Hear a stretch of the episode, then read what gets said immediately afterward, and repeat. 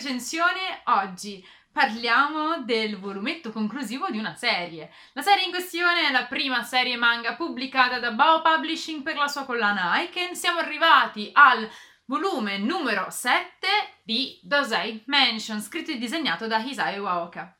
Se non avete ancora letto Dosei Mansion o non siete ancora arrivati al volume 7, non disperate perché questa non è la video recensione per voi, ma su bettaste.it potete trovare tutte quante le video recensioni dei volumetti precedenti, dal primo al sesto. Quindi, per chi è rimasto con me, si va a parlare di una serie che abbiamo praticamente letto assieme. Si conclude con il volume 7 Dosei Mansion. Come potete vedere già dalla mole di questo volumetto, questo è sicuramente un volumetto intenso. Si tirano le somme di tutte quante le storie che c'erano state introdotte. Arriviamo all'epilogo delle vicende di Mitsu, il giovane lavavetri che seguendo le orme del padre decide di diventare uno di quegli operai che puliscono la parete esterna del grande anello satellite nel quale vive l'umanità. Senza fare un grande riassunto di tutto quello che è accaduto in tutti i volumi precedenti, vediamo un po' dove eravamo rimasti. Siamo nel livello inferiore, il livello in cui vivono le persone più di rango inferiore all'interno della società, di questa società appunto divisa in tre livelli, quello inferiore, quello medio e quello superiore. Nel livello inferiore succede un incidente all'interno della centrale elettrica. L'incidente è stato causato da una negligenza perché il proprietario della centrale si è rifiutato di seguire le indicazioni dei suoi operai e quindi decide di ignorare completamente un problema appunto all'interno della sua centrale Succede un incidente, scoppia un incendio. Da questo incendio viene diffuso in tutto il livello inferiore del gas, ci sono numerosi feriti e nessuno si può occupare di loro perché l'ospedale è più vicino accessibile al livello medio, ma gli abitanti del livello inferiore vengono completamente bloccati all'interno del loro livello. Non possono andare via, così come le persone che sono nei livelli superiori non possono scendere e quelle dei livelli superiori non sono neanche informate del fatto che sia successo un incidente così grave a livello inferiore. Questo fa sì che si scateni ancora di più l'ira di quello che è un po' il villain all'interno di questa storia. Un uomo che ha deciso di ordire un piano che ehm, fa di lui un cattivo che si muove nella linea sottile tra l'avere delle buone intenzioni e applicarle male.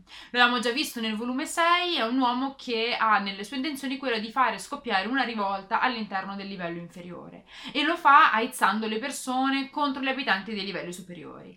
Cerca di creare una certa consapevolezza nella popolazione nei confronti degli soprusi che subiscono gli abitanti dei livelli inferiori, tra cui appunto non poter neanche anche accedere a un'assistenza di base nel momento in cui accade un incidente, perché quelli dei livelli superiori, pur di salvarsi la pelle, decidono di chiudere completamente ogni accesso anche agli ospedali. Di fronte a questo comportamento da parte dei livelli superiori, la popolazione del livello inferiore comincia a essere un po' aizzata, anche appunto sotto la guida di quest'uomo che oltretutto è ideatore di un piano, un piano che porterà l'attenzione di tutti gli abitanti dell'anello nei confronti del piano inferiore, cioè la creazione di una navicella che raggiungerà la superficie terrestre. Una navicella costruita completamente nel piano inferiore e pilotata da Mitsu. Sappiamo che Mitsu ha accettato di pilotare questa navicella per raggiungere la superficie terrestre. Le motivazioni che muovono Mitsu inizialmente sono legate alla figura del padre, che è una figura che rimane presente in tutta quanta la serie. Nonostante il padre sia morto, Mitsu ne abbia malapena dei ricordi e le persone attorno a lui comunque non entrino mai nei particolari di quelli che erano aneddoti che lo riguardavano, la presenza del padre di Mitsu è fondamentale ed è fondamentale anche questo momento perché il legame che ha Mitsu con la terra terra passa attraverso il padre. Il padre morto in un incidente mentre stava pulendo la superficie esterna dell'anello, eh, padre che quindi ha precipitato nel, nello spazio aperto e che dallo spazio aperto ha visto il panorama, cioè l'anello visto completamente da fuori. Una cosa che si può fare dalla superficie terrestre, è uno dei motivi per cui Mitsu prova questa grande fascinazione nei confronti della Terra.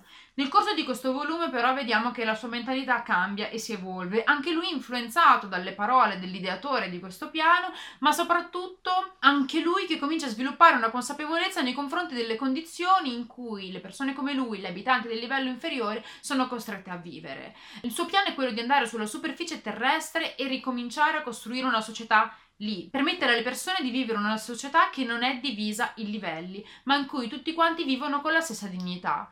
Questo è il suo piano, la sua visione utopica che appunto lo accompagna nella decisione di salire in questa navicella, decisione che viene osteggiata da alcuni dei personaggi amici di Mitsu, fondamentalmente perché è un'idea folle. L'idea è quella appunto che la Terra non sia abitabile e che quindi sia un gesto quasi suicida quello di Mitsu. Nessuno lo dice esplicitamente, ma è una cosa che si percepisce.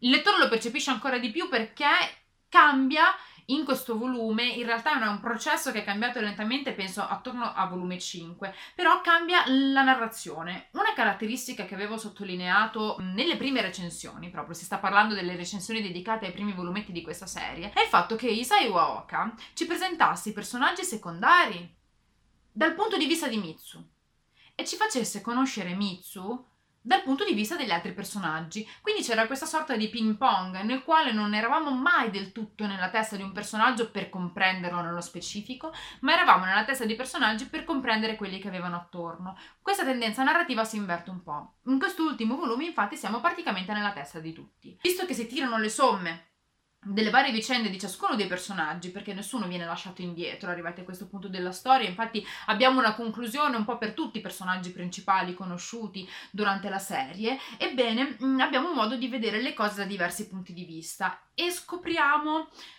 meglio il carattere dei personaggi e li vediamo reagire in modo diverso mm, di fronte appunto alla decisione di Mitsu di partire per la Terra.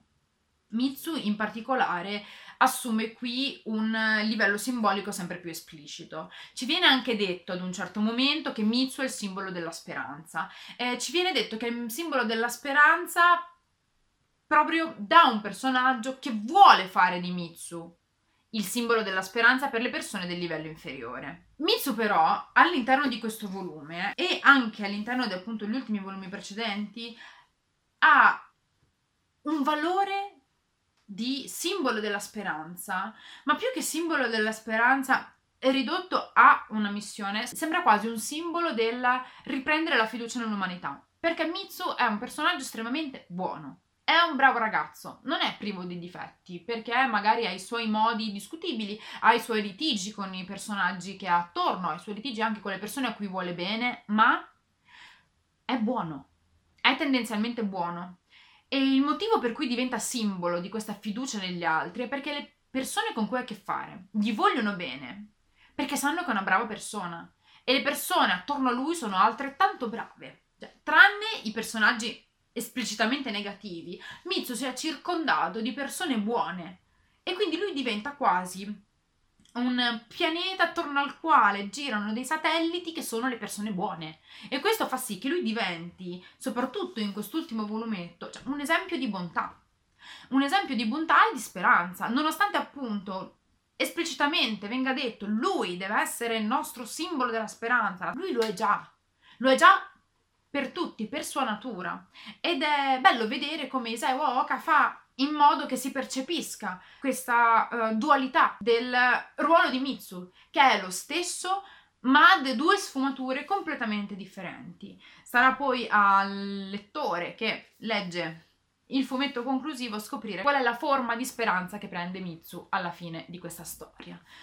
È bello vedere come Isao Oka non dimentichi nessuno, perché infatti tutte quante le storie secondarie arrivano a un ha un termine. Tutti quanti i eh, rapporti tra i vari personaggi che gravitano attorno al personaggio di Mitsu hanno un loro epilogo. Ho trovato questa conclusione molto bella, degna di una serie altrettanto bella, proprio perché le varie storie, le varie vicende sono tutte quante riprese in quello che mi sembra il migliore dei modi perché nessuno viene dimenticato, nessuno viene lasciato indietro, che è un pochino una delle varie morali che ci sono all'interno della storia. Infatti anche quei personaggi che avevamo soltanto intravisto negli ultimi volumi vanno a prendere un ruolo più importante e partecipano al coro di personaggi della conclusione di questa storia.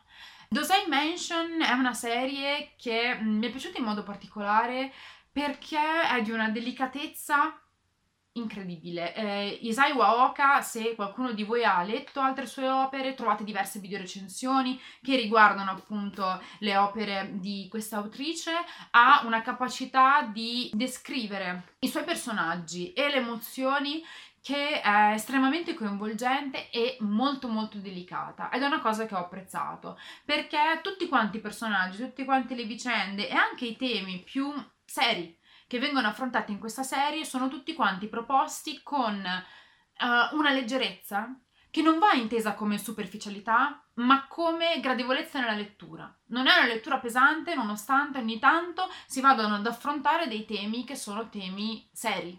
Tutto questo con una veste grafica delicatissima. È una cosa che ho sottolineato anche nelle video recensioni precedenti, ma il fatto che Isaiah Oka riesca ad affrontare temi da adulti con dei personaggi che hanno un aspetto adorabile, che sembrano quasi destinati ad un fumetto per bambini, è una cosa che ho apprezzato davvero tantissimo. Come al solito, le sue tavole sono dettagliatissime, l'attenzione posta sia alle reazioni dei personaggi che delle volte, così come è tipico del fumetto giapponese, diventano espressioni esagerate, gestualità super teatrali per esprimere appunto i sentimenti provati, ma l'attenzione ai volti dei personaggi ha la stessa importanza ed è in perfetto equilibrio con l'attenzione per gli scenari. L'ambientazione, i luoghi in cui questa storia si delinea sono uh, fondamentali e lo sappiamo perché ogni spazio ha un valore particolare per i personaggi. Dall'esterno dell'anello, come vi sto facendo vedere in eh, questa particolare tavola, alla rappresentazione di quelli che sono i livelli